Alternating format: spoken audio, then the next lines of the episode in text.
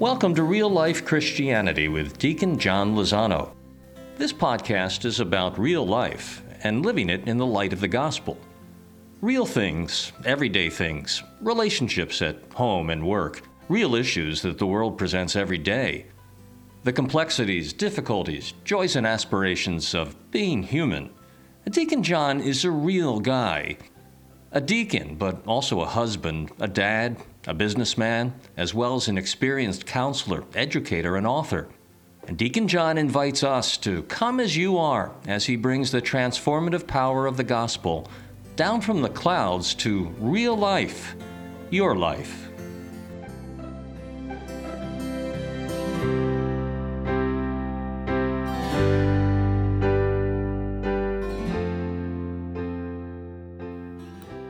Hello, Deacon John here. He is risen. He is risen. Happy Easter. So recently, uh, a friend, a couple of people asked me similar questions about this crisis. They essentially asked, What is God doing in this crisis? You know, one said, Is he reseeding the word on the earth? Someone said, Is there a prophecy out there? What, what is God doing? Apparently a lot of people are asking this question right now. So it made me think what would I say? Well, I, I, I would say I don't know. I really don't know any specifics like that. But what I do know is that God continues to do what God does, what God always does redeem us. Redeem us in the saving love of God in Jesus Christ. This remains with us. This God does. It's doing now, all the time. Only the context is changed, and the context is changed for us. At the same time, we could say that there's an opportunity here. In the Bible, the word crisis has two meanings. The most familiar sense of the word is a cataclysmic upheaval. This is bad. But it can also mean an opportunity a moment filled with potential. Potential. I often wonder, uh, it's kind of a mystery to me personally that during crisis and suffering, it just seems that God is even closer to us. Or perhaps we're just closer to God. I, I don't know. I, I don't know. But I do know that there's a spiritual dynamic going on here. There's a particular grace that just is given during crisis and suffering. It's, it's given right now to all of us. There's something to be received during the time of crisis that may not be given, or maybe we just can't receive it when everything's going well. You see, I think both can be true it's easy to see that this is a disaster, it's terrible, and sometimes it really, really is. However, if we look deeply and closely, sometimes we see more. Sometimes we see something very, very good that is born out of this crisis that comes to us not in spite of the crisis, but because of it something that comes to us not in spite of the crisis, but because of it.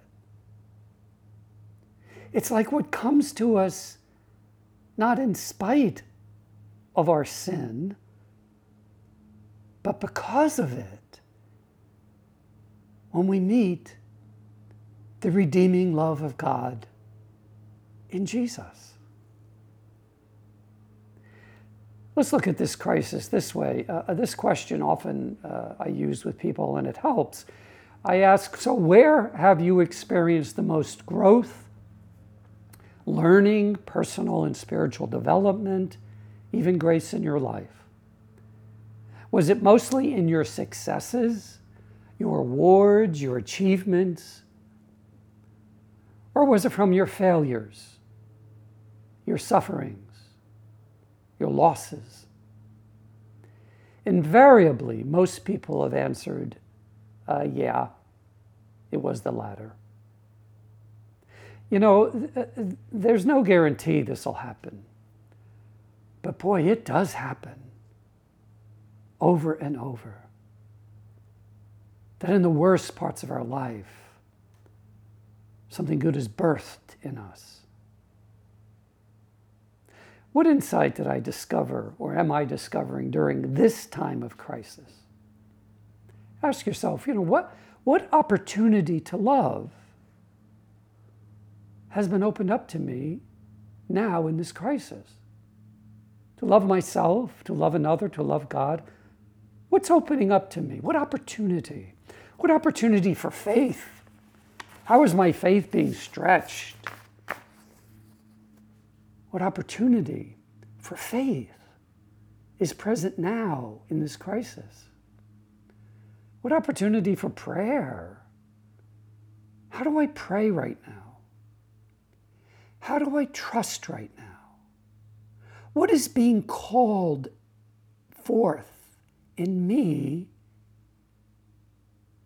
What is being offered to me in this crisis?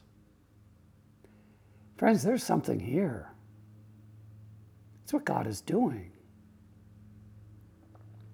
There's another uh, clarifying question that can help with this. It's actually in the Bible quite a bit. If you discovered suddenly that you had eight weeks to live, how would you live them? You had eight weeks to live. How would you spend those eight weeks? How would you look at a sunrise or a sunset? What would you say to those you loved and cared about that you haven't been saying? What would you just let go of that you carry so tightly? What worry? What grudge? What hurt? What would you let go of? What would you forgive? How would you pray with eight weeks to live? What is God doing during this crisis? Well, I think God is doing this. All of this. God is doing a lot. In fact, God's essentially always doing a lot, always active in our life and in this world. But it's us who change in the opportunity of a crisis to perceive, to be open, to think and pray more deeply. Friends, stop during this time and pray. Be quiet and look and see. Ask, Jesus, what are you offering me? What are you doing right now in me and around me? I, I love the example of, of a parent. You know, they're generally always with their children. But sometimes a child will fall and scrape their knee. What does the parent do? They scoop up the child in their arms. They hold the child close all the while that they are crying and their knees bleeding. They wait till the terror of the fall and the pain subsides. They bandage the knee. They wait till the bleeding ends. Because this is what love does. This is what God does.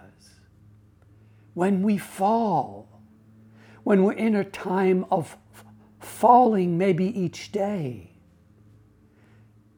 He scoops us up, or attempts to, or wants to, or longs to, and we just need to let it go and let Him hold you in His arms like any loving father or mother. Hold you. Friends, there's no God free zones. God is present with us in all of our human experience, all the good and all the bad, all the joy and all the suffering, all the times when things are clear and going well, and all the times that seem like daily crisis. Especially where we think could God could not be or is not. That's precisely where God is. It's the nature of love, of divine love. This love of God, friends, is comforting, but it's something more. It's redemptive, it's a redeeming love. Jesus died on a cross, Jesus rose from the dead. He is risen. All is possible now that, that was not possible before. You know, after the resurrection, Jesus appeared to his disciples. And where were they? In a room with doors locked, filled with fear and self recrimination and self loathing. They had just failed Jesus. And what does Jesus do? Admonish them, correct them, take revenge? No. His first word to his failed disciples who are in crisis is peace. Peace be with you. Friends, peace be with you. The word peace in the Bible does, does just not mean the absence of conflict, it means well being, being well, being right with herself, with others, with God. This peace is what God has always intended for us, always wanted for us. This being well. And He offers it, He just gives it. When we're in crisis, like the apostles, He then breathes His Spirit on them. Breathes the Holy Spirit on us to breathe in the life, the peace of God. How intimate is that? How beautiful is that? This peace that is God Himself the Holy Spirit. Friends, allow God to embrace you with your scraped knees and your scraped lives, the fear, the anxiety. Let God breathe on you and breathe in. Lord, help us to receive you this moment. Help us to see that you call in crisis to us, that you are risen, alive, here, now, vibrant, acting, doing, redeeming. Jesus, Help us to receive your redeeming love. This love that alters crisis, this crisis altering love now present with us. For you are risen. You are here. You are altering our lives, altering us in crisis through your redemptive love. Come, Lord Jesus. In you we place our trust. Jesus, in you we place our trust.